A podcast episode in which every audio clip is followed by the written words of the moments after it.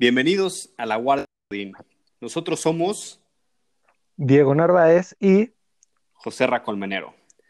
Este es un espacio dedicado a todos los que serán o ya son godines. La Guardia Godín está aquí para protegerlos de las malas empresas y las injusticias en los procesos de reclutamiento.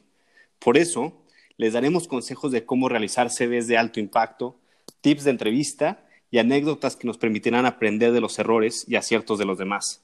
Y por qué no, reírnos y pasar un buen rato. Este podcast se dividirá en tres secciones, misión, batalla y retirada.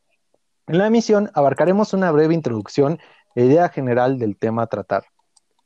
La batalla, en ella llevaremos a cabo nuestra misión. Y por último, la retirada. En esta sección se resolverán las dudas que nuestros escuchas llegaran a tener.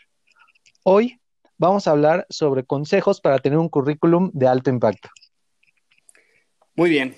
Y por eso vamos a enfocarnos punto por punto justamente para que tengan una idea mucho más clara de cómo mejorarlos y de esta manera poder eh, pues tener un CV de alto impacto que ayude en su proceso de búsqueda para todos esos godininis que están ahí en el mercado, ¿no? Entonces, vamos a empezar con lo del currículum. ¿Y tú qué opinas, Diego? ¿Tú crees que el tamaño importa? Pues depende, no sé. ¿El tuyo está chico o está grande? No sé cómo está tu currículum, cómo lo has hecho. Es, corto, es corto, es corto y aquí, aquí el tamaño sí importa. Vamos a empezar con esta parte porque realmente sí es importante que no hagan currículums largos. Esto no son Biblias, no es hablar sobre toda su vida desde que empezaron en la primaria y a qué kinder fueron. Eso no le da un valor agregado a su CV.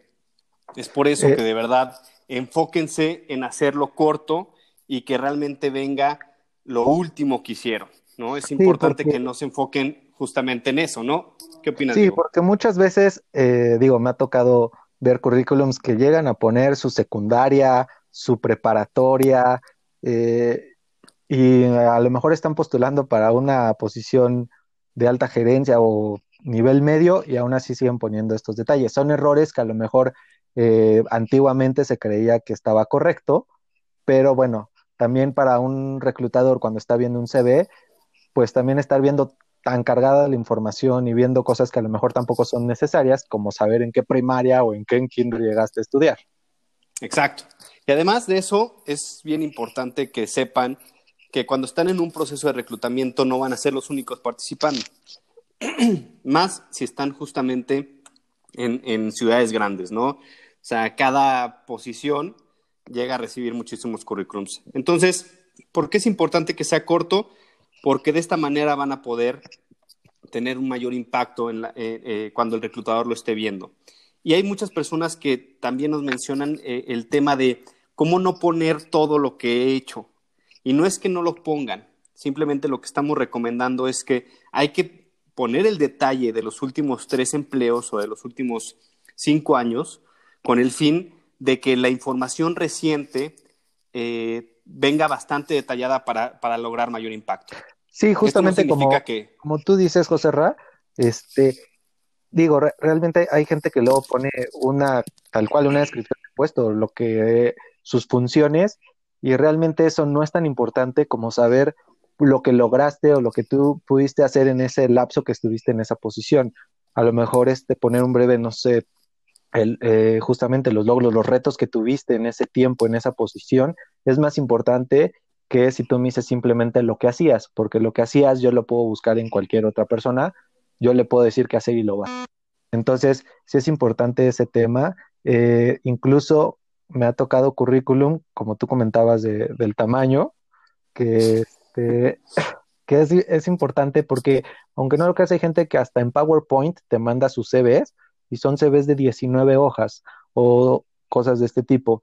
Entonces, son realmente, es muy complicado para un este, reclutador ver un currículum de 19 hojas. Realmente o los van a dar por alto y no los van ya a checar, o van a tratar de ver lo importante, pero también no da una, una buena presentación ver tanta información tan plasmado porque es estar cambiando entre 19 hojas, entre 6, 7 hojas. Por eso, como tú comentas, es importante hacerlo de una, dos, dos hojas máximo para tener esa información.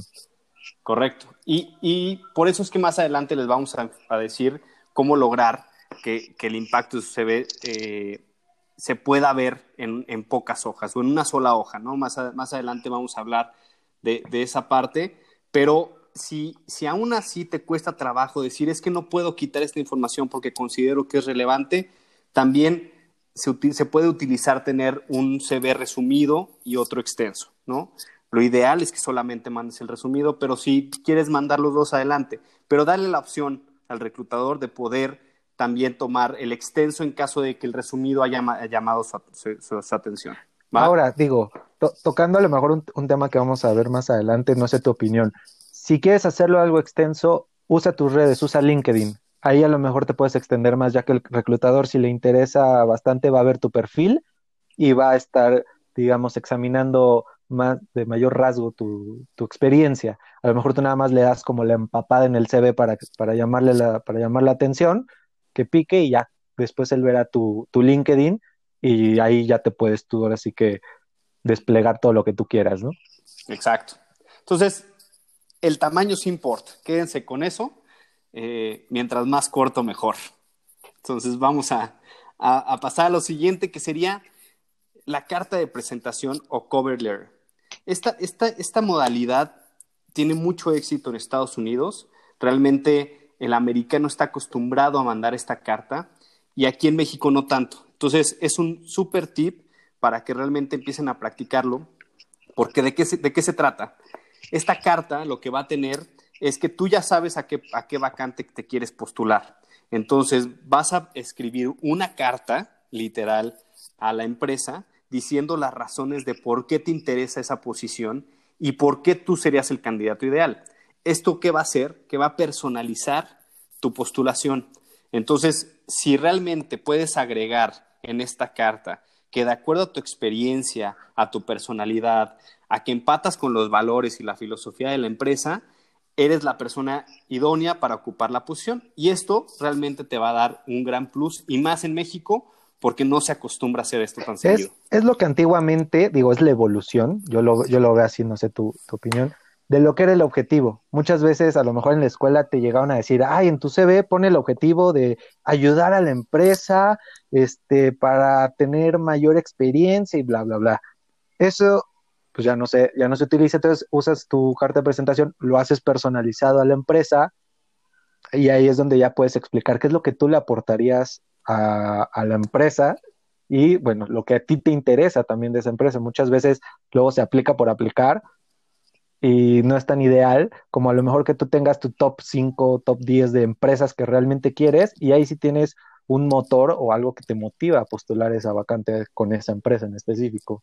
Claro, la diferencia era justamente con el objetivo. ¿Cuántas veces no escuchamos este súper trillado de eh, quiero ser la mejor persona y empatar con todos sus valores y poderles ofrecer lo mejor de mí y crecer juntos durante toda la vida. O sea, neta, eso deja de tener muchísimo valor porque lo repites y lo repites y no importa el reclutador que vea eh, eh, tu CV, va a leer el mismo objetivo. Entonces, imagínate qué incongruente sería leer el mismo objetivo cuando las empresas tienen diferentes valores y diferentes misiones y ya no, ya no empatan, ¿no? Ya, ya es, ya estrellado te puedo contar perfectamente.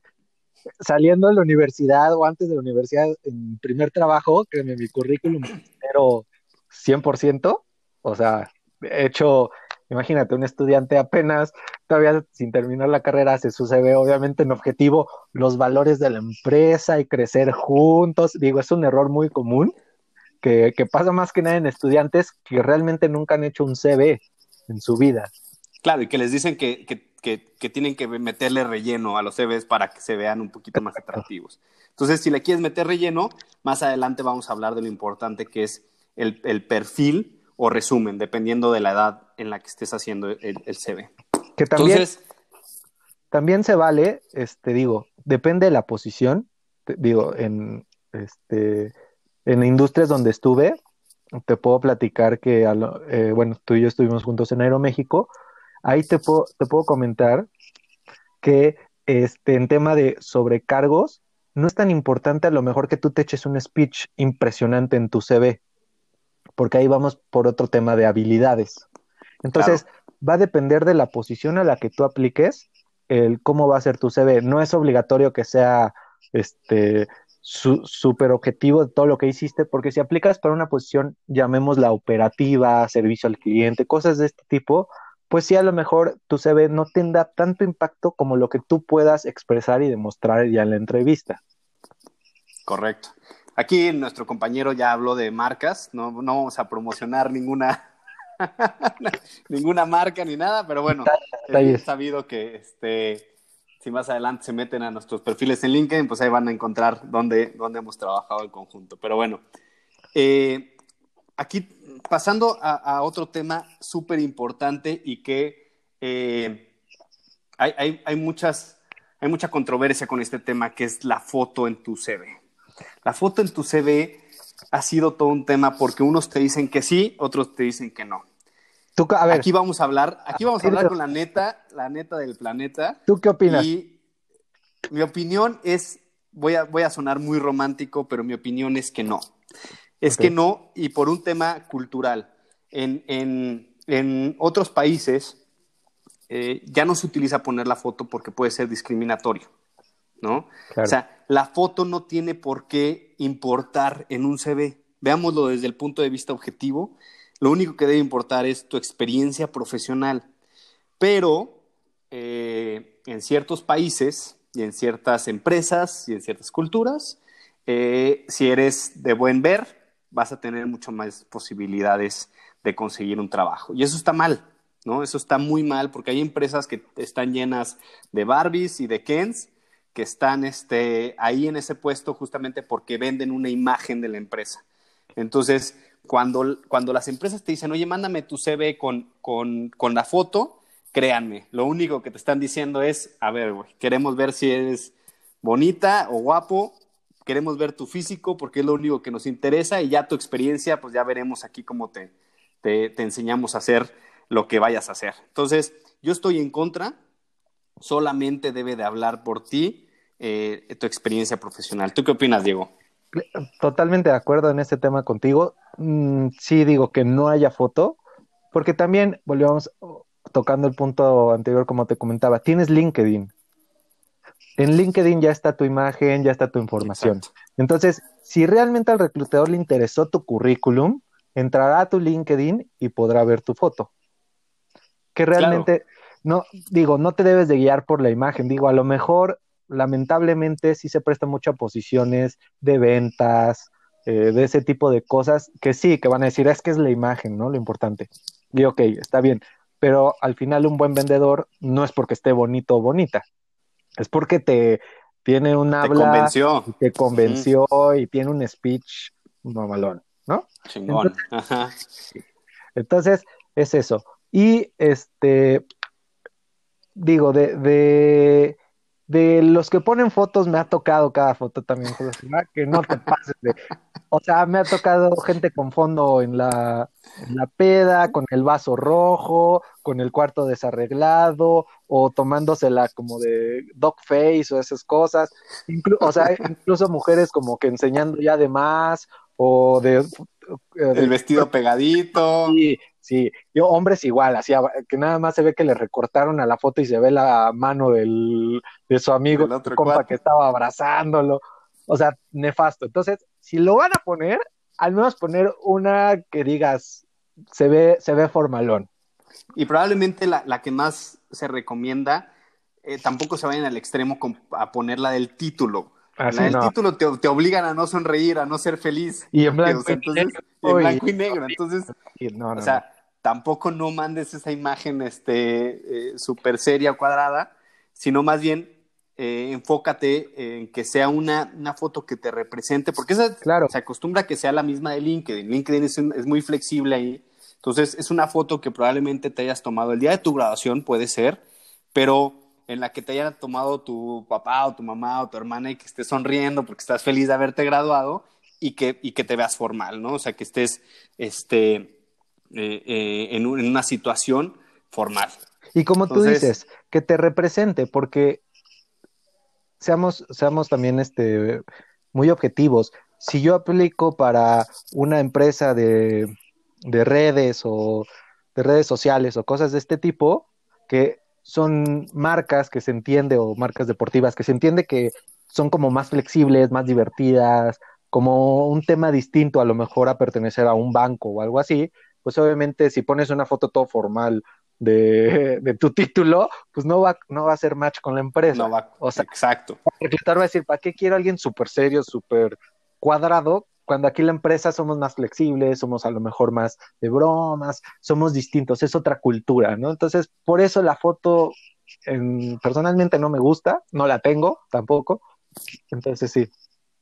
Y la, y la neta, este, créanme, si la quitan, van a empezar a ver que no es rocket science, o sea, literal, van a empezar a ver que aplican, que, que, que van a hablarles de más empresas porque no va a haber ese sesgo que malamente hay veces las empresas utilizan. Entonces, no utilicen la foto, esa es la recomendación.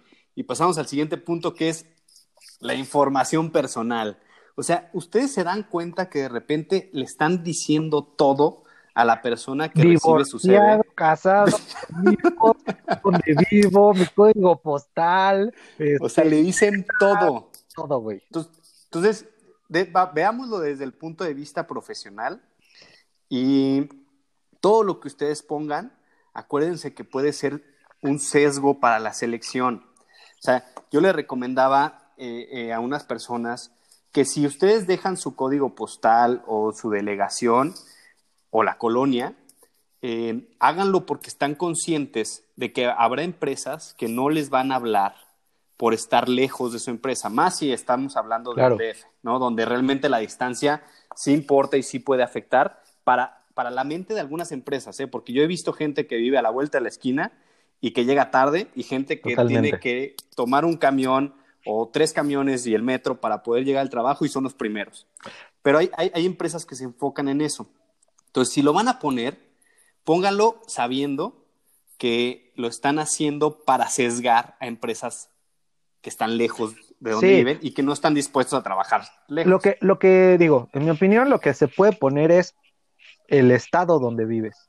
México DF, este, este no sé, eh, Monterrey, lo que tú quieras, nada más porque también muchas veces eh, ha pasado, digo, me ha pasado, uno aplica sin, a lo mejor sin leer esa parte de en qué estado es el trabajo. cosas aquí. o Santa Fe, ¿no? Y digo, a lo mejor uno tiene toda la disposición. Eh, digo, me ha tocado trabajar en el poniente, en el sur o en el norte de la ciudad. Y aunque me queda lejos, dices, bueno, al final es trabajo, me gusta la empresa, me gusta lo que hago, voy. Pero también hay mucha gente que al revés, le pesa mucho el tema de transportarse, el tema del tráfico, etcétera. Entonces. O el costo.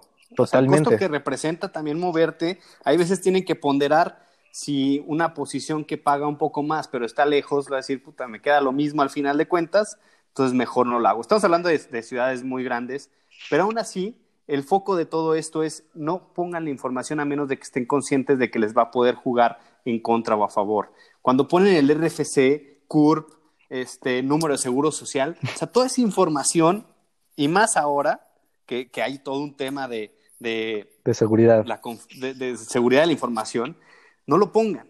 Se los van a pedir el día que los vayan a dar de alta y se los van a pedir con documentos oficiales y les van a hacer firmar eh, eh, un aviso justamente para protegerlos a ustedes y a la empresa de que está recibiendo información confidencial. Entonces, ponerlo es nada más hacer paja, o sea, relleno en, el, CV. Mismo, el punto es no tener paja, no tener eh, información saturada, que, que, cuando yo, que cuando un reclutador lo vea, digas, ah, mira, esta es la información que necesito rápido. Ah, mira, qué bien lo hizo.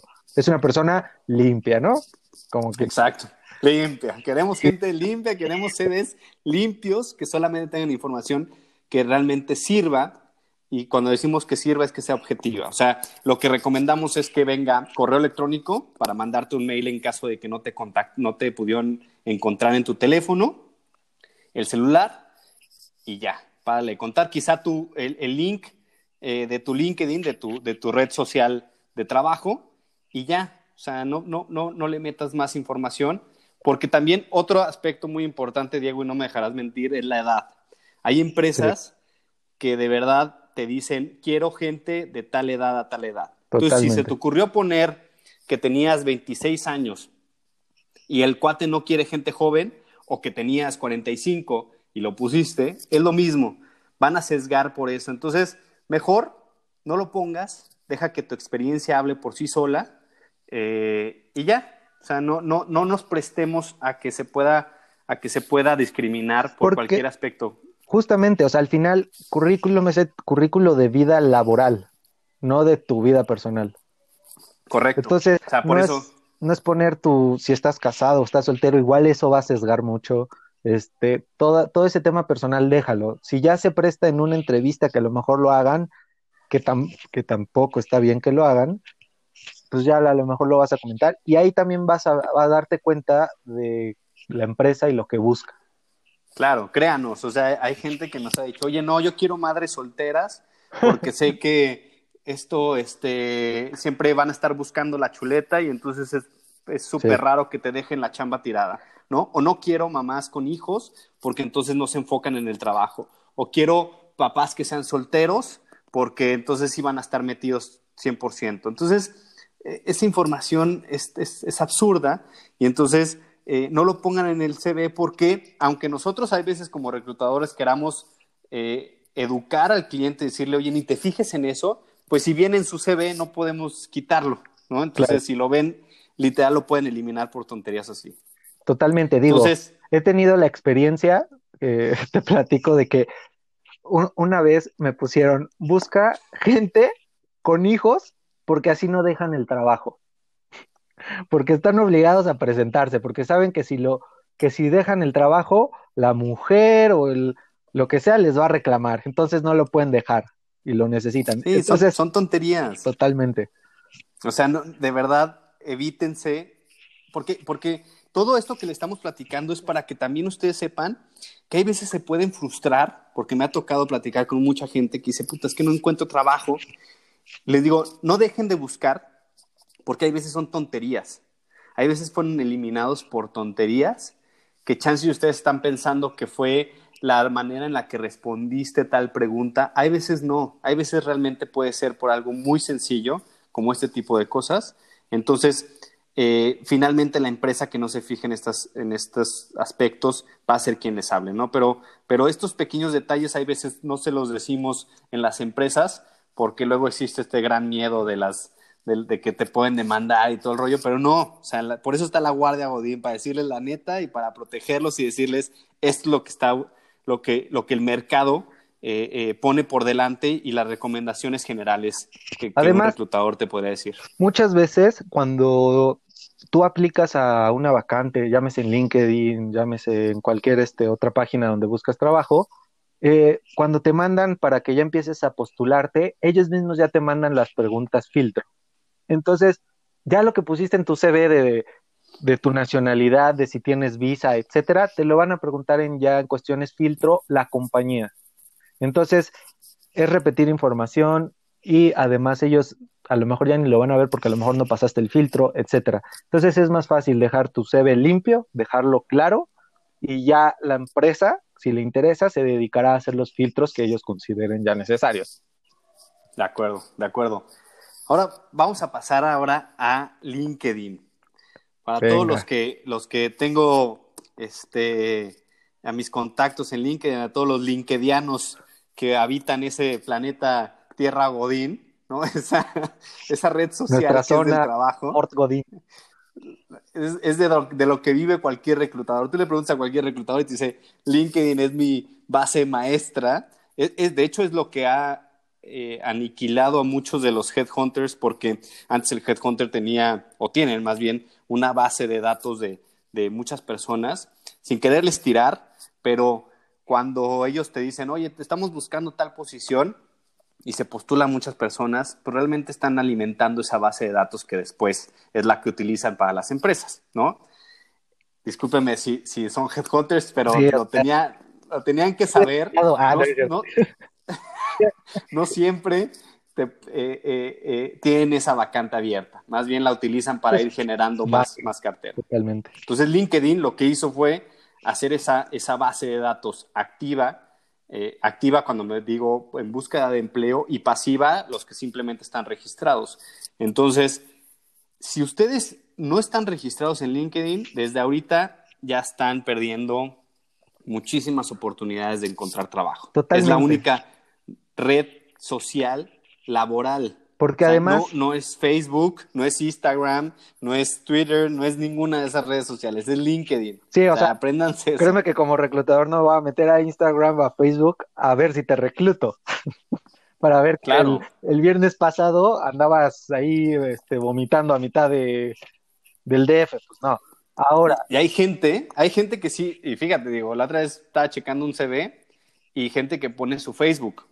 Entonces. No, no, no. Están poniendo la vida personal. O sea, a ver, seamos honestos. Si tú eres un pedo fuera del trabajo, o te gusta la fiesta, o te gusta lo que sea, esa es tu vida personal. Totalmente. Entonces, por eso es que LinkedIn es la única red social que debes de presentar eh, laboralmente hablando. Ahora, me voy a desviar un poquitito, aprovechando que tocaste el tema de, una cosa es lo personal, tu Facebook, y la otra cosa es LinkedIn, el tema este, ya profesional.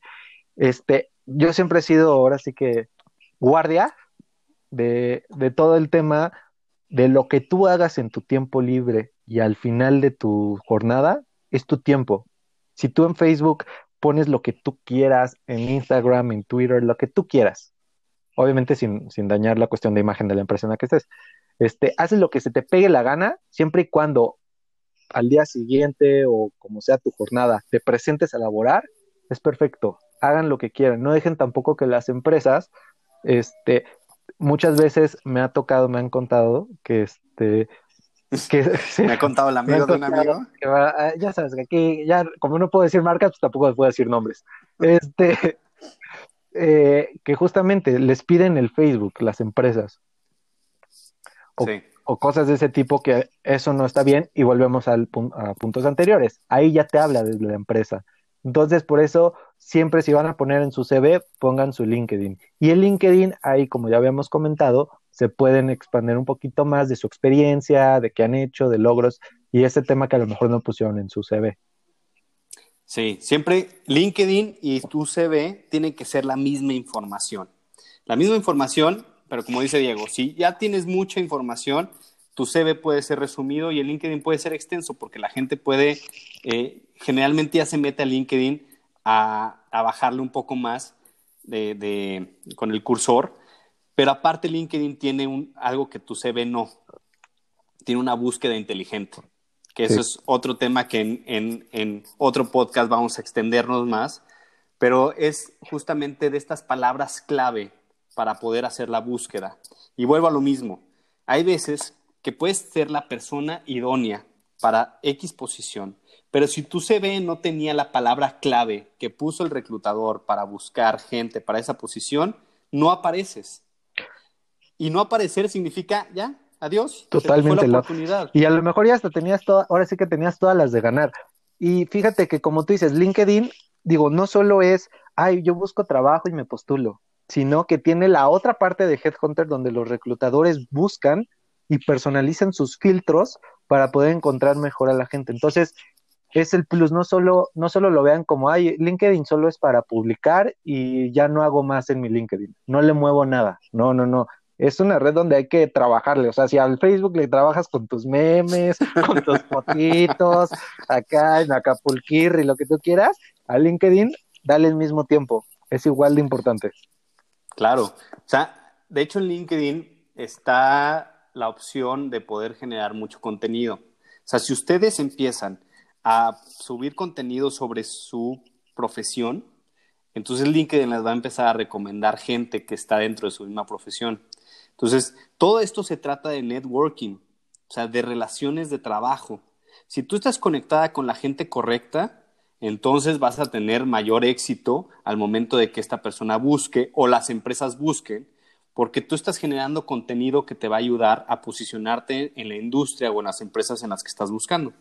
Entonces, digo, acá nos vamos a extender más adelante, después el líquido le vamos a dedicar todo todo un podcast. Totalmente. Pero es muy importante que sí lo agreguen al CV. Si pongan el link de su CV, ya sea el nombre con el que aparecen o el mismo link. Eh, de esta manera van a poder ser encontrados y ahí quizá puede venir el, el CV extenso, como menciona Diego. Totalmente. Y además, digo ya para cerrar, eh, cuando agreguen gente en LinkedIn, que sea gente que ustedes vean que también les puede apoyar. Muchas veces la gente dice, ah, ¿sabes qué? Puro headhunter, agrego headhunters, agrego headhunters, agrego headhunters, para poder eh, a lo mejor tener más oportunidad de que ellos mismos los, los vayan juntando. Pero no, también es importante ir viendo, eh, no sé, depende de cuál sea tu, tu profesión, irte haciendo una red de esos mismos, porque esos mismos también muchas veces no, al final es una red, es, un apoyo y todo el mundo se apoya y muchas veces me ha tocado ver, no, no me dejarás mentir, José Ra, que a lo mejor yo recluto para cierta empresa, pero tú me comentas o quien sea me comenta que necesita ayuda, ah, bueno, con mucho gusto yo publico y comparto para que también llegue a más personas. Entonces, no es tan individual el LinkedIn. Sí es importante hacer relaciones, eh, no solo guiarte en Headhunters o en RHs, sino también eh, en, el mismo... mismo profesión. Del mismo medio, claro, porque eh, si tú logras hacer este círculo en el que se compartan ciertas vacantes o se comparta cierta información, pues es, es, es la típica, como la película de cadena de favores. O sea, y ahorita que estamos viendo todo lo del coronavirus es lo mismo, se contagia uno, pero se contagian más. Y entonces, de esta misma forma, en, en, en, en tema positivo hacia el contenido y hacia lo que estés postulando y hacia donde quieras ir en, temas de tu profesión. Además estamos encerrados, entonces tiempo tienes, no creo que te, no creo que digas que no tiene tiempo para conectarte unos minutos. Digo, ahorita lo que te sobra es tiempo, ¿no? Para, para, para muchos, lamentablemente, y para otros también, eh, dedíquenle tiempo en, en LinkedIn porque es una red social que si están buscando trabajo tendrían que estar ahí todo el tiempo. Olvídense de las otras redes sociales. O sea, recuerden que buscar trabajo es un trabajo. Exacto. O sea, le tienen que dedicar ocho horas de búsqueda, no las primeras dos horas de la mañana ni las últimas dos horas, no, no, no, es todo el día. Entonces, háganlo en LinkedIn. A lo mejor para los millennials, como diría el papá de, ¿te pasas todo el día ahí en la compu? Pues sí, porque es la única red social que te va a dejar algo. Exactamente, exactamente. Entonces ya le hicimos mucha promoción a, a, nuestros queridos amigos LinkedInianos. Vamos a cobrar. Ya, ya. Pero bueno, entonces, eh, el otro punto que también queríamos platicarles, lo, lo, lo, comentamos anteriormente, y es el tema del objetivo, ¿no? O sea, por favor, cambien el objetivo por el perfil o el resumen. O sea que no. Como lo mencionamos anteriormente. No puedo poner de objetivo ser amo y señor de la empresa. Lo puedo poner. O, poner, eh, quiero crecer junto con ustedes para el aprendizaje mutuo y poder aportar el mayor número de... No, o sea, no, todo eso, eh, créanos, o sea, es, es crudo pero real. Si empezamos a leer ese tipo de cosas, la verdad es que lo dejamos. ese tipo de chingaderas. O sea, no lo, no lo dejamos de leer. O sea, no tiene sentido, no tiene impacto. A diferencia de que si dejan tu perfil o tu resumen, eso sí va a tener impacto. ¿Por qué? El perfil generalmente va a aplicar más para recién egresados. ¿Por qué? El recién egresado en el que nos fijamos generalmente es un tema de competencias. Como no tienes experiencia profesional, sí nos interesa saber cómo, quién, quién es Juanito, quién es Perenganita, o sea, ¿quién, quién eres? ¿Cuál es tu perfil? Entonces cuando dicen, no, es que yo soy muy risueña o soy muy, eh, tengo buena comunicación, me gusta el trabajo en equipo, esas cosas sí pesan y entonces hablan de un perfil, de una personalidad eh, que, la, que la empresa esté buscando. Pero el resumen, para alguien que ya es Godín y que ya lleva algún tiempo trabajando, el resumen nos va a ayudar a que en un párrafo, no más de cinco renglones, eh, podamos saber si es lo que estamos buscando. ¿Por qué? Porque en ese resumen van a poner lo que han hecho en el último año, en los últimos años, este, qué han creado, qué han desarrollado, qué tipo de, legado, aunque suene mamón, pero qué tipo de, legado han dejado en sus empresas. En ese resumen se tienen que vender. Es el, es el famoso, eh, ¿cómo se llama? El 30 Second eh, Elevator Speech. Eh. o sea, son esos esos 30 segundos que le va a dedicar el reclutador a ver en qué eres bueno y qué has dejado este, como, en tu trayectoria. Como yo luego digo, güey, ahora sí que, ¿cuál, fue tu bebé en esa empresa? Porque, ahora sí que, ¿qué, fue lo que dejaste ahí, no? o sea, porque sí. eso, es, eso es lo importante. O sea, si tú me demuestras que tienes algo que a lo mejor no voy a encontrar en alguien más, esa forma de pensar, esa estructura mental, cualquier tema de este tipo, eso es un plus. Eso, mm, digamos, puede haber 100, 100 José Ramones que puedan bolear zapatos, o sea, por decirlo así, pero va a haber uno que tenga una técnica especial y haya descubierto cierto tema. Entonces, eso es lo importante, eso es lo que te atrae, ese es el gancho, como quien dice, para que te vean. Ahí tienen, claro, ahí tienen que, en ese resumen es donde tiene que venir. Ahora, otra cosa, en ese resumen tienen que poner esas palabras clave. Aquí está uno de los tips más poderosos que van a escuchar en este y sin cobrar.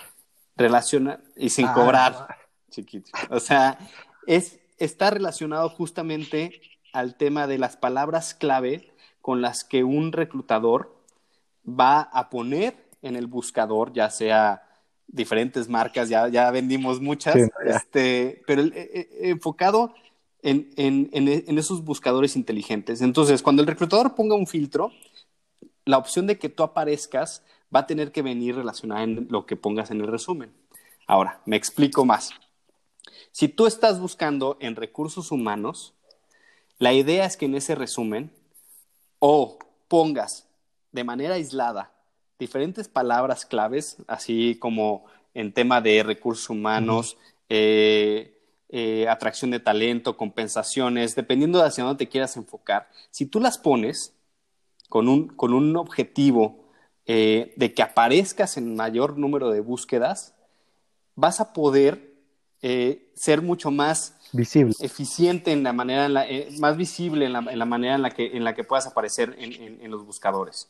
Entonces, este resumen va a ser que tú puedas aparecer más, porque si tú pones esas palabras clave, de que si eres atracción de talento y tú pones este que hiciste, le dedicaste al employer branding y le dedicaste a KPIs y le dedicaste a bolsas de trabajo, todas esas palabras que pueden ponerse en la búsqueda, entonces va a ser muy probable que aparezcas. Por eso es importante que su resumen sea conciso y efectivo.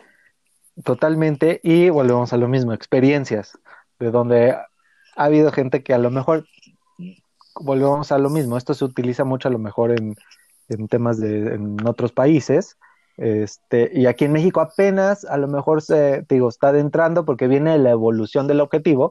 Entonces muchas veces sus resumen son medio raros o a lo mejor justamente como dice Gozarra, no vienen enfocado a lo que te interesa, a lo que es recursos humanos, si no pusiste eh, desempeñarme de una muy buena manera en las áreas donde estuve o cosas así.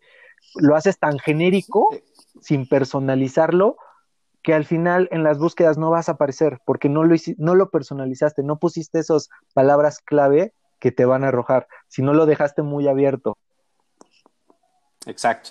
Entonces, la recomendación está aquí.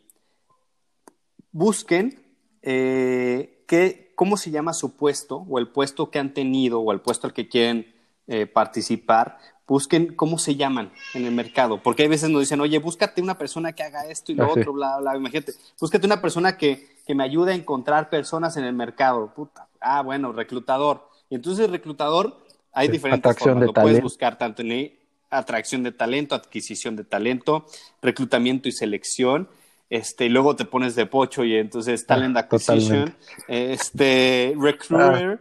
o sea, y te pone, o sea, realmente, aunque parezca chiste, hay, hay, hay, hay, reclutadores que la neta van a buscar el recruiter porque quien se ponga como recruiter entonces sí tiene, sí tiene este, el inglés, ¿no? Entonces, de verdad, háganle caso a estas eh, palabras clave porque aquí es donde realmente van a poder garantizar que existe esa oportunidad de aparecer en mayor número. Y como tú dices, estar bien informados de realmente el nombre de tu posición, porque, digamos, por el transcurso del tiempo lo que ha y todo ese tipo de, temas. Entonces, este, sí es importante buscar bien cómo estás en el mercado y sobre eso, pues ya tú vas trabajando tu resumen y vas trabajando tu CV y vas trabajando todo este tema que ya habíamos comentado anteriormente. Ahora, ando con, con, el siguiente tema, eh, ahora sigue el siguiente punto, nuestra formación académica. Muchas veces, como habíamos dicho al principio, ocurre poner eh, temas como kinder, la secundaria, la primaria. Es más, te puedo decir que en formación académica, este, algunas me pusieron competencia, bueno, diplomado de albures. Entonces, no, no puede ser, o sea, no, puedes poner esas cosas.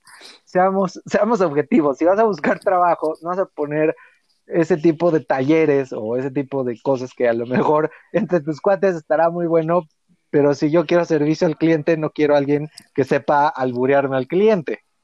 Entonces, en ese tema de formación O si sí, no lo pongas, o sea, o sea, si eres muy bueno en eso, pues guárdatelo. O sea, te presume, o sea, en tu trabajo. O sea, utilízalo de, de speech para ligar, pero, pero no, no para venderte Ahora, si ligas albureando, pues está cañón. Este, también, ¿qué onda contigo? Este, digo, formación académica, pues si tú tienes ya el nivel licenciatura terminado, pues ponlo ahí. Si tienes un diplomado, que justamente sea mayor a un año o que se haya llevado un tiempo, no el que tomé que duró una hora, porque realmente no es como que te aporte mucho, no sé tú. Exacto.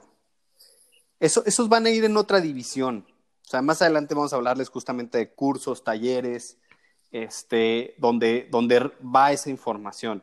Pero en formación académica, realmente enfóquense en que sea la última que tuvieron, que, que estamos hablando de que en temas de grados, ya olvídate de la secundaria, olvídate de la primaria, es solamente la licenciatura, si la estás cursando no, y si eres técnico, entonces poner en qué te especializaste.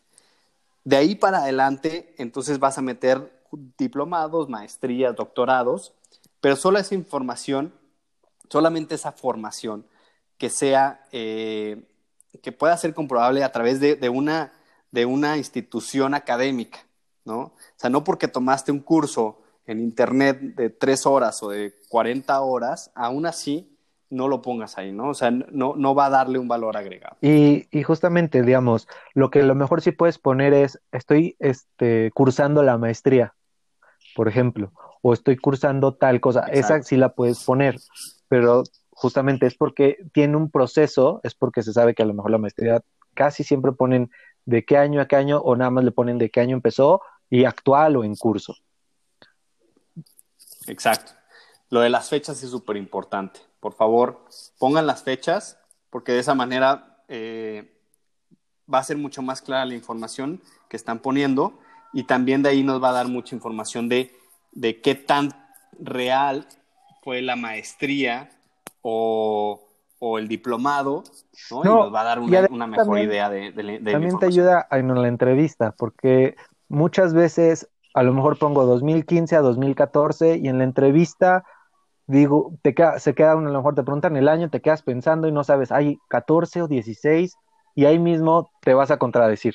Entonces, tener muy claros los años, porque ese mismo que está en tu CV te lo van a preguntar y tienes que contestar lo mismo. Eso que dice Diego es muy importante. Siempre, Aquí Es, es un gran paréntesis. También su ego. Pero la, la, parte de, de, de estudien sus CVs. O sea, cualquier titubeo, finalmente es normal estar nerviosos. Sí.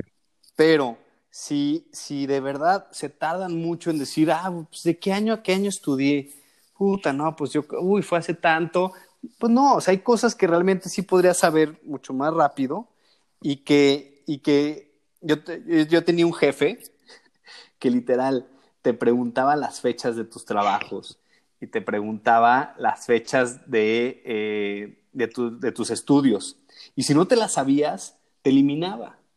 O sea, imagínense eso, ¿no? Pero más allá de, de, diferentes manías que pueda haber de, los, de las personas que entrevistan, es importante que sí tengas conocimiento y, y que estudies tu CV, O sea, no llegues en blanco, dale una ojeada, dos ojeadas antes de empezar una entrevista, porque también te va a ayudar a fluir un poquito más en, en, en, la entrevista. Es más, a mí en lo personal, si la persona lleva una copia de su CV y lo tiene ahí para, para ir contigo en la entrevista, se vale. O sea, finalmente se vale y, y, va a hacer que la otra persona esté un poco más tranquila y va a fluir un poco más. Sí, porque entonces ahí es una muchas veces, este, cuando te entrevistan, digamos, el, el, entrevistador, el reclutador tiene su, tiene tu currículum y sobre él va a estar obviamente haciendo sus anotaciones o a lo mejor las él tiene otro método y lo hace en su compu, lo que sea.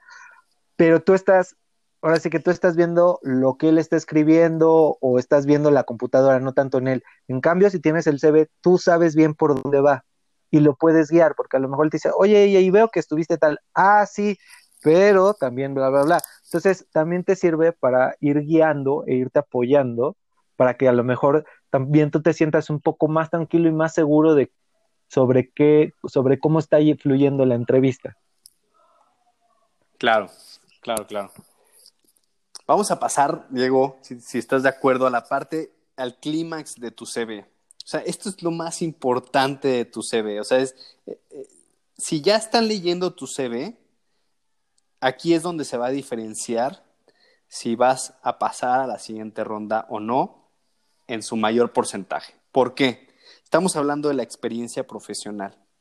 Vamos a hacer un lado ahorita a la gente que no tuvo experiencia profesional, recién egresados, eh, como lo comentamos anteriormente, va a hablar un tema más de personalidad, va a hablar un tema más de, de qué hiciste de prácticas profesionales, de, tu servicio social, ¿no? Pero si ya, si ya eres un godín, eh, eh derecho. Eh, topper plateado, este, si ya eres, ya, ya, ya tienes tus y ya termo y taza de la empresa, vámonos.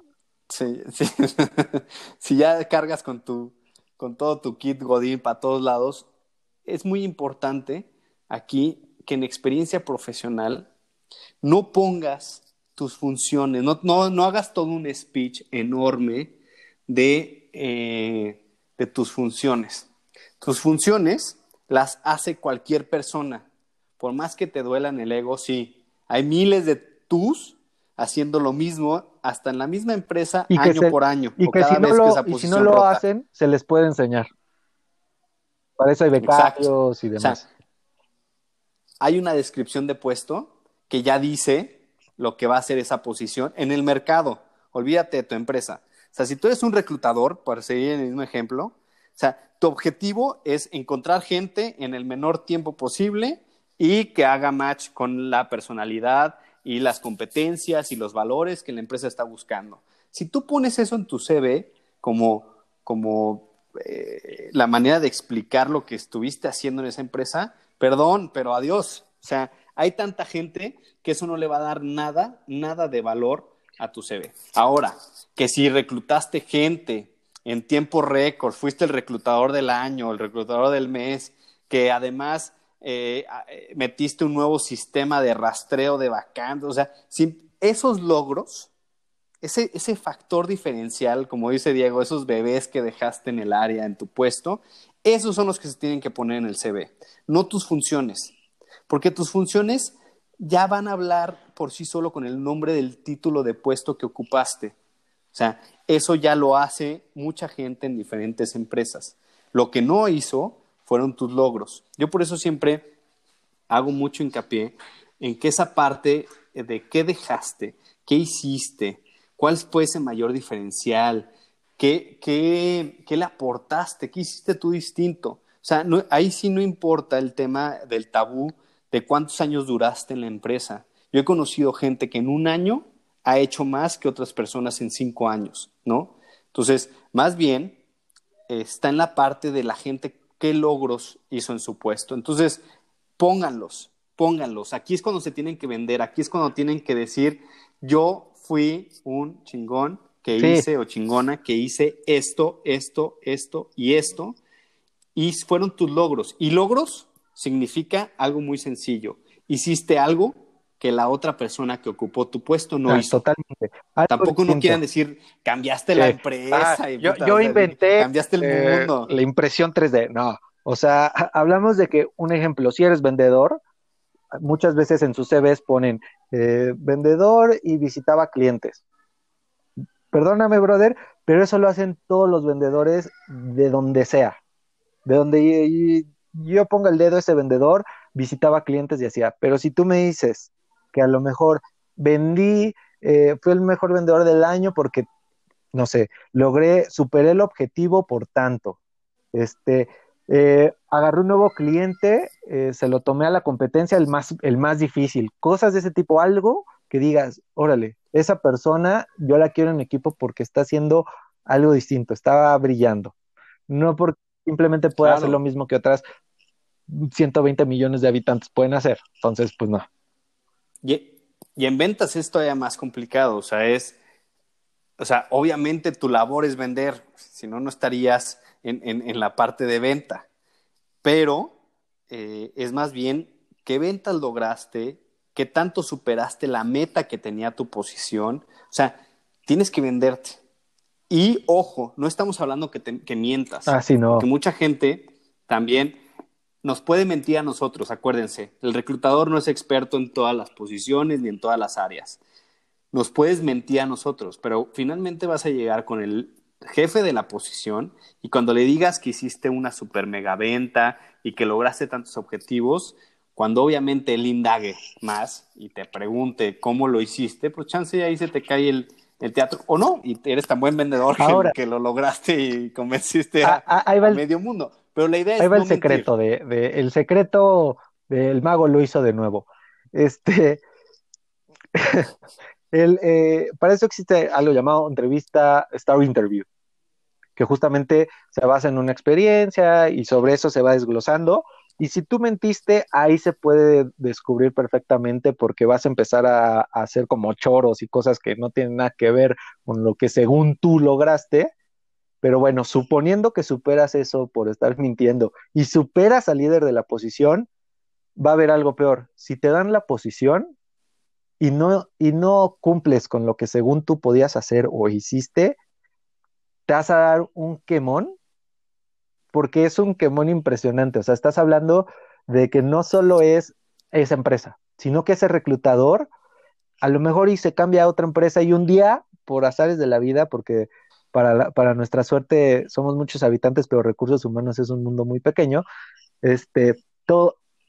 Todas las industrias, todas las totalmente, va, va, a llegar el momento en donde te va a llegar el CV de alguien, vas a decir, ah, este fue el que me mintió, este fue, entonces, mejor, mira, pon lo que sabes y al final si te contratan, te contratan por lo que sabes. Si un día te reclaman por algo que no sé, que no sabes hacer, pero tú expresamente nunca lo pusiste, nunca lo dijiste, nunca te lo comentaron, pues realmente ellos compraron algo que ya sabían qué era lo que estaban comprando. No es una sorpresa. Exacto, exacto. O sea, honestidad ante todo, porque pueden, pueden mentir, pueden inventarse mil historias, pueden engañar a quien sea, pero el día de mañana se está comprando la idea de, haber reclutado a alguien que sabía hacer algo y si no lo sabes hacer, ¿Te vas? entonces vas a, vas a quemarte, como dice Diego, y, eso va a quedar peor en el historial porque aparte vas a durar poco tiempo y eso se va a ver como inestabilidad, entonces realmente ni siquiera no, no le tires por, por ese lado. Otra cosa, es muy importante que eh, para cada experiencia que hayan tenido, muchas veces eh, estuvieron en la empresa Guchumaru ah, que hacía X número de cosas. Sí. sí la has ubicado, ¿no? O sea, es muy buena.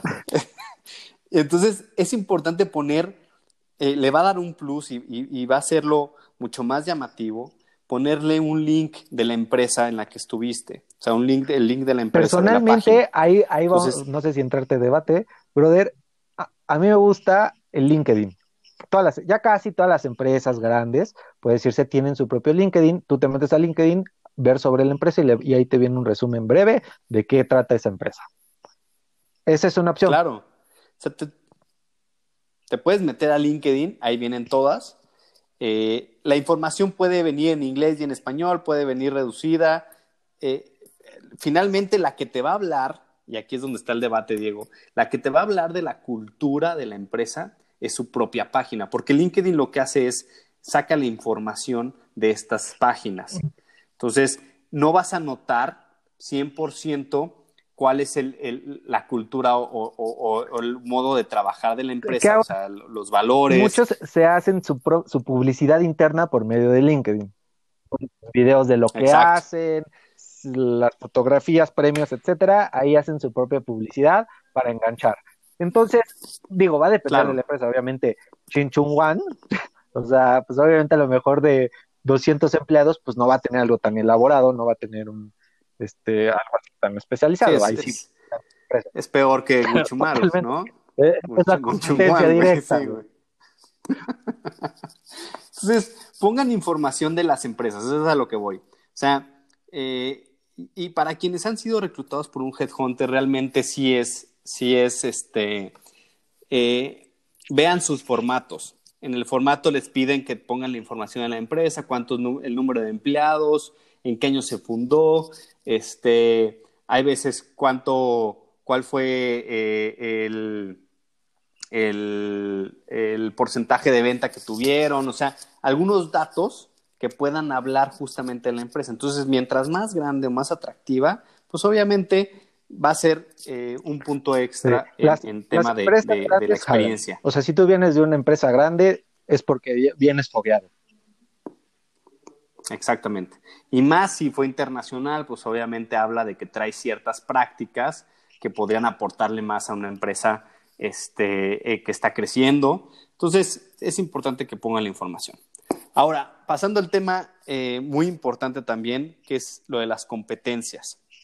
Cada vez que veo CVs, cada vez que abro uno nuevo, me encuentro con, con estos superhéroes que tienen 35 competencias en las que son fregones, ¿no? En las que la arman en todo.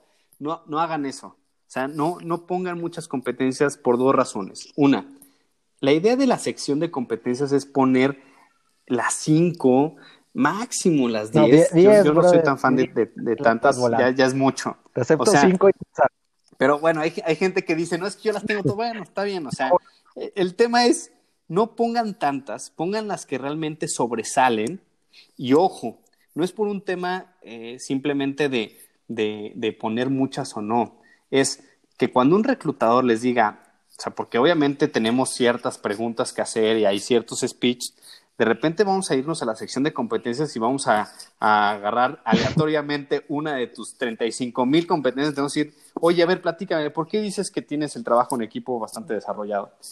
si empiezas a titubear, si me das un ejemplo súper vago y de ahí me sigo con las demás competencias y no tienes un caso claro de cómo en tu experiencia profesional eh, desarrollaste esta competencia, entonces olvídate, te va a jugar más en contra, va a parecer que te las inventaste, que viste en internet top las principales competencias, top 5 competencias. Que decir. no, y además es como la fortaleza esta de, ah. es que soy perfeccionista, ¿no? El área de oportunidad o tu defecto, es que soy perfeccionista. Pues no. Al revés, sí, no, no, no. O sea, no, no. Pero, digo, personalmente, yo, quien pone las competencias y quien lo ve en la entrevista es el reclutador. Tú no, tú puedes decir, no, soy este, el más paciente del mundo, ¿no? Por un decir.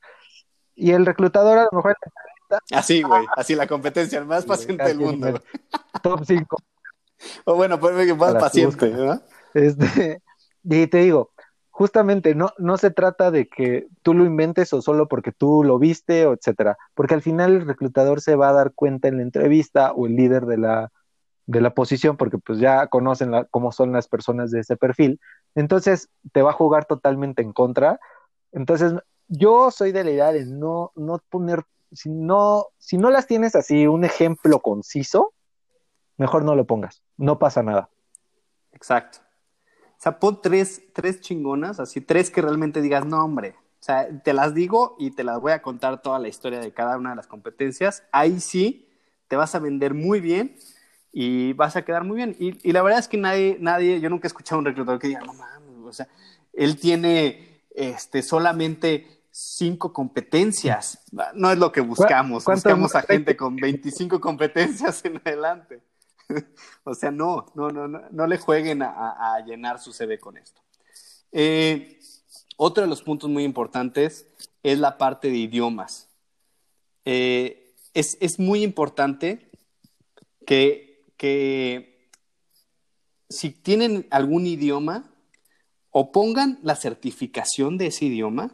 Ahora, hay miles de cursos que si sé decir tres palabras, no mamut. O sea, no, si tomaste un curso, pon el certificado de ese curso. Si no has tomado ningún curso y dices, puta, pues a ver, pues yo tengo un inglés eh, básico, pon inglés básico, o sea, no vendas algo que no es, porque ¿qué crees? Pasa lo mismo. El primer día en el que te hagan el filtro del idioma y te hagan una entrevista en ese idioma y no lo tengas, pues ya te quemaste, o sea, le hiciste perder el tiempo y obviamente va a quedar e-, ese tache de te dijiste que tenías un, nivel y Otra cosa es también no poner porcentajes, porque el porcentaje es lo más subjetivo del mundo. Porque yo te puedo decir, tengo el 70, el 70%, el 70% comparado a que, digo, personalmente yo lo veo así. Si, de, si nuestro idioma natal no tenemos ni el 100%, no, no, no, por favor no pongan en español nativo. o sea, neta. Si, no tenemos ni el 100% de nuestro propio idioma, ¿qué te hace pensar que de otro idioma vas a tener un, 80, un 85, 90%? No, no, no. no. O sea, por favor, utilicen básico, intermedio. Este, no sé, o avanzado, o cosas así. O, sí, básico, intermedio, avanzado si quieres jugarle al vivo y dices, la neta es que sí tengo un, un, inglés intermedio, pero hay veces me desenvuelvo y hablo un poquito más, bueno, pues ponle intermedio avanzado o básico intermedio, o sea, puedes, jugar. Las canciones, deje así. Sí, en, las canciones me sale muy bien el inglés, entonces sí, la, o sea, lo más recomendable es que dejen un solo nivel y también, este, si, si saben que en el tema de lectura, en el tema de, comprensión, este, tienen un inglés un poquito más desarrollado, entonces sí sepárenlo. Claro. O sea, porque yo he visto gente que sabe escribirlo mejor de lo que lo hablan, entonces quizá ahí sí pueden dividir y te voy a platicar, Ahí te va a que vas a decir, ah, este güey, ¿cómo, ¿cómo tiene anécdotas? este, hay posiciones donde lo importante es que lo sepas leer, porque muchas instructivos, etcétera, eh, vienen en idioma inglés, no viene en español, obviamente, pero a lo mejor no les importa tanto que a lo mejor lo sepas hablar, sino que puedas leer ese manual, leer esas instrucciones que vienen en inglés. Entonces, como tú comentas, sí es importante que si a lo mejor no lo hablo, pues no va a poner un 60%, pero sí lo sé leer, pero sí lo sé comprender, etcétera, sí lo puedas dividir y lo puedas poner. Volvemos a lo mismo, va a depender de justamente la posición en la que trabajes, apliques y te desarrolles. O sea, si ven que dicen inglés, inglés avanzado y no lo tienen, o sea, yo entiendo que puede haber cierta necesidad de encontrar chamba, pero es más frustrante que se apliquen a muchas vacantes este, en las que no cumplen con el perfil, van a ser rechazados. Entonces van a decir, puta, me he postulado a 20 y no me han hablado ninguna. Güey, primero revisa si a las que te estás postulando sí cumples con lo sí cumples con lo que están pidiendo. Porque si estás aplicando a idiomas, por enfocarnos nada más en el idioma, que es avanzado y no lo tienes, pues ahí está la razón. O sea, no, es hacerse menso. Y además, eh, ahí, te, ahí te va el pequeño detalle. Si por puro, pura suerte el reclutador ve tu CV y dice, ah, me late, le mando evaluaciones o el siguiente proceso. Y justamente el siguiente proceso es un tema de inglés y lo repruebas, ¿qué va a pasar? que hay empresas que te dicen, como ya aplicaste, no puedes volver a aplicar en cierta cantidad de tiempo. Llámese seis meses, un año, etcétera, depende de la política de la empresa. Y entonces ahí que ocasionaste, no solo te quemaste, sino que si para tu mala suerte se abre una vacante que a lo mejor no va a necesitar ese nivel de inglés o se, o se acomode más tu perfil, ya no vas a poder aplicar porque justamente tú ya te quemaste con el sistema, con el reclutador, con todo y vas a y ahí ya perdiste otra oportunidad. Entonces, si vas a aplicar, aplica para algo que a lo que sí va a tu perfil. Exactamente, exactamente. Tengan mucho cuidado ahí, ahí con eso. La otra parte es la de los cursos, pláticas o talleres. Mi recomendación, aquí ahorita les dirá Diego la suya, pero es, aquí sí es donde se vale personalizar sus CVs. O sea, si tomaron Pero no de albures, brother. Eh, no, no, no de albures, porque a menos de que estés aplicando para una posición que sea conocimiento de albures, pues sí ponlo, güey. O sea, pero si no, considera bien los cursos, pláticas o talleres que le darán un plus a tu postulación. O sea, si tomaste un, una plática de cómo hacer una entrevista más efectiva que duró dos horas, bueno, estás aplicando por una posición de reclutador, va a tener un poco de valor. O sea, pero tampoco no pongan cada taller que les dio la empresa o cada curso que tomaron en Google de una hora. Hay veces no va a dar ese, ese, ese, ese plus y va a ser también pura paja, ¿no? Entonces, no, no, lo recomiendo, más bien pongan los que realmente le van a dar un plus. A sí, digamos, otro ejemplo, otro ejemplo, no, hombre, estoy bárbaro hoy. Este, eh, hace tiempo, este, recuerdo que el gobierno daba unos, un taller sobre, sobre cómo manejar redes sociales y tener mayor impacto. Y te, y te explicaban cómo manejar Twitter y qué palabras usar para que se replique y vaya creciendo, ¿no? Entonces, si eres contador y tomaste ese taller, pues lamento informarte que no va a servir mucho en la contabilidad. Si a lo mejor venía, eres marketing o algún otro tema de estos, pues sí ponlo, porque ese, sí te va a dar un plus estás hablando de red, estás hablando de algo que actualmente se está utilizando. Entonces, uno, no tomen talleres nada más por tomar. Y si ya llegaron a tomar uno, no sé, por muchas veces las escuelas lo dan y es parte de, su tira de materias, lo que tú quieras, ver que, se, que, que encaje con lo que ustedes quieren y con lo que ustedes están aplicando y están laborando, porque si no, paja absoluta. Claro. Y eh, pongan la información de ese taller, ¿no? O sea, de qué año a qué año, de qué mes a qué mes, este, cuántas horas fueron. O sea, realmente también así nos van a dar una idea de, ah, ok, oye, tomas ese taller. Y también puede ser bastante funcional si ponen esta información, si están siendo honestos, va a decir, oye, platícame de este taller, ¿qué te dejó? ¿Qué aprendiste?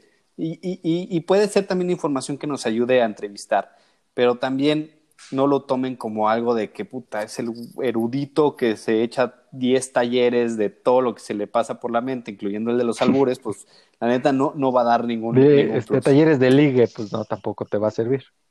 Pues no, no, no, no va. Ahora, por último, y algo muy importante que mucha gente pone y que de verdad espero que después de esto les, les quede mucho más claro lo absurdo que es agregarlo no pongan las referencias laborales o personales en su CV. ¿Saben lo ridículo que es eso? O sea, es como si yo le dijera a Diego, oye Diego, a ver, quiero saber tu, tu, historial. Entonces, quiero saber tu historial y, y, yo, reclutador, para poder tener una objetividad de si eres, si fuiste buen trabajador o eres buena persona, le voy a hablar a la gente que tú me pusiste eh, sus teléfonos de contacto, este, para validar esa información. Pues seamos honestos, ¿quién diablos va a poner a alguien que le cayó mal o al, jefe este, insegurín, esos que, que, nada más están buscando este, fregarte? Pues no lo vas a poner, ¿no? Obviamente no vas a poner a alguien que va a hablar mal de ti. Entonces, ¿tú crees que el reclutador va a utilizar esos números de contacto para validar las referencias laborales? Además, no. Obviamente Además de todo eso, hay, em, primero ya hay empresas que se dedican a hacer ese, esas búsquedas, ¿no? Que, ya ni siquiera el reclutador toca mano, simplemente pasa la información y la empresa se dedica a hacer la búsqueda. Segundo, eh, volvemos a lo mismo, ser honestos. Si tú dices, ¿sabes qué? Me salí de la empresa o me voy o me quiero salir de la empresa por tal motivo, también los reclutadores pues tienen esa conciencia de decir, ok, me está hablando con la verdad, me está diciendo que a lo mejor el ambiente no fue bueno, el jefe lo trató mal, etcétera, pues ya sé más o menos, ya sé qué puedo esperar cuando yo llame a su trabajo, que me puedan más o menos decir. Claro, no le tengan miedo a esas referencias. O sea, si tú dijiste, tuve una pésima experiencia en mi trabajo anterior o en el que estoy actualmente. Eh, Sin llorar. Las empresas saben, las empresas saben que eso sucede. Eso, eso es normal. No todo el mundo puede tener una muy buena experiencia en todas las empresas. Siempre hay un jefe malo, siempre hay una empresa tóxica. Entonces, eso sucede.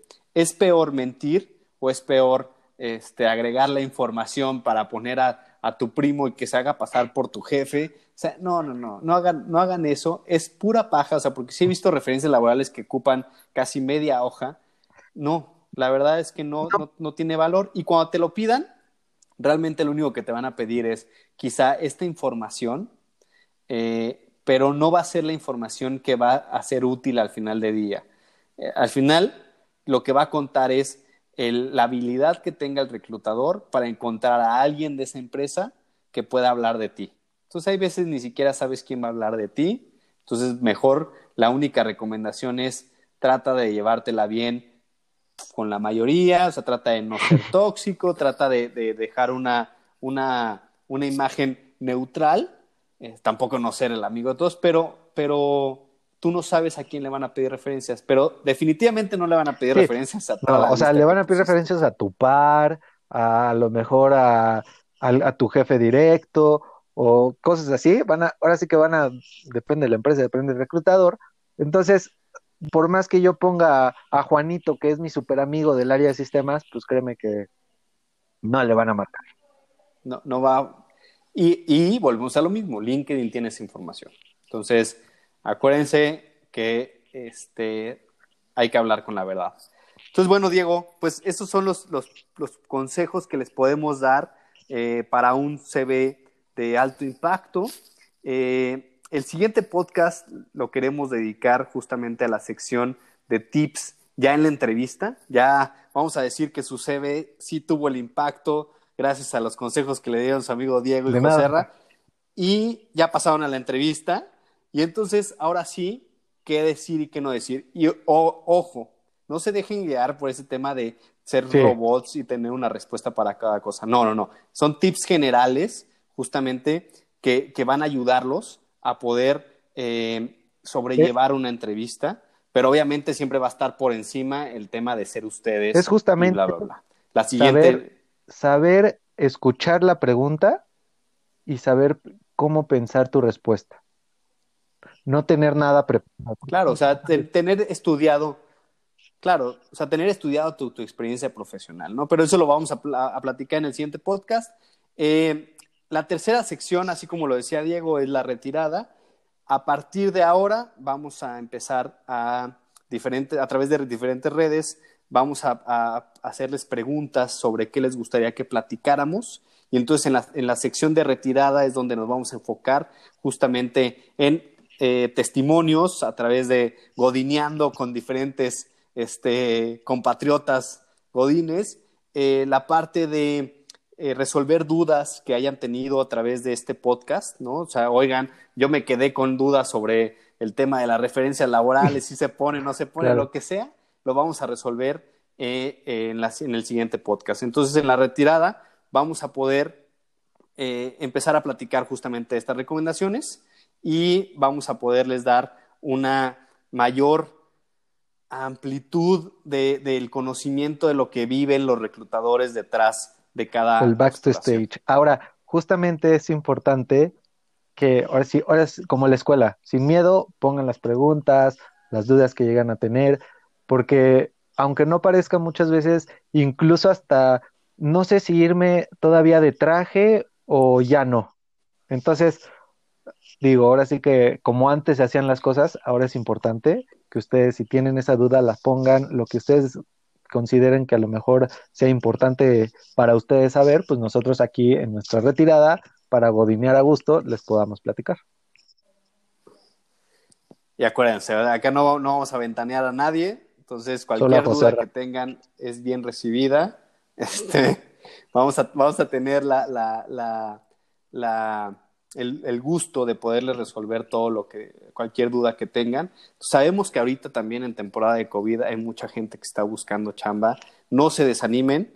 Aquí, estamos, aquí está la Guardia Godín justamente para protegerlos y orientarlos y decirles eh, eh, en base, con base a, la experiencia de dos eh, reclutadores qué es, qué es, qué es en, lo que en lo que nos fijamos y de qué manera les podemos ayudar. ¿No? Entonces, Eh, pues las nos despedimos. Yo soy, Yo soy Diego Narváez.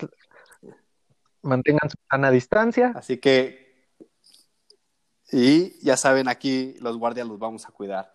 Muchas gracias por escucharnos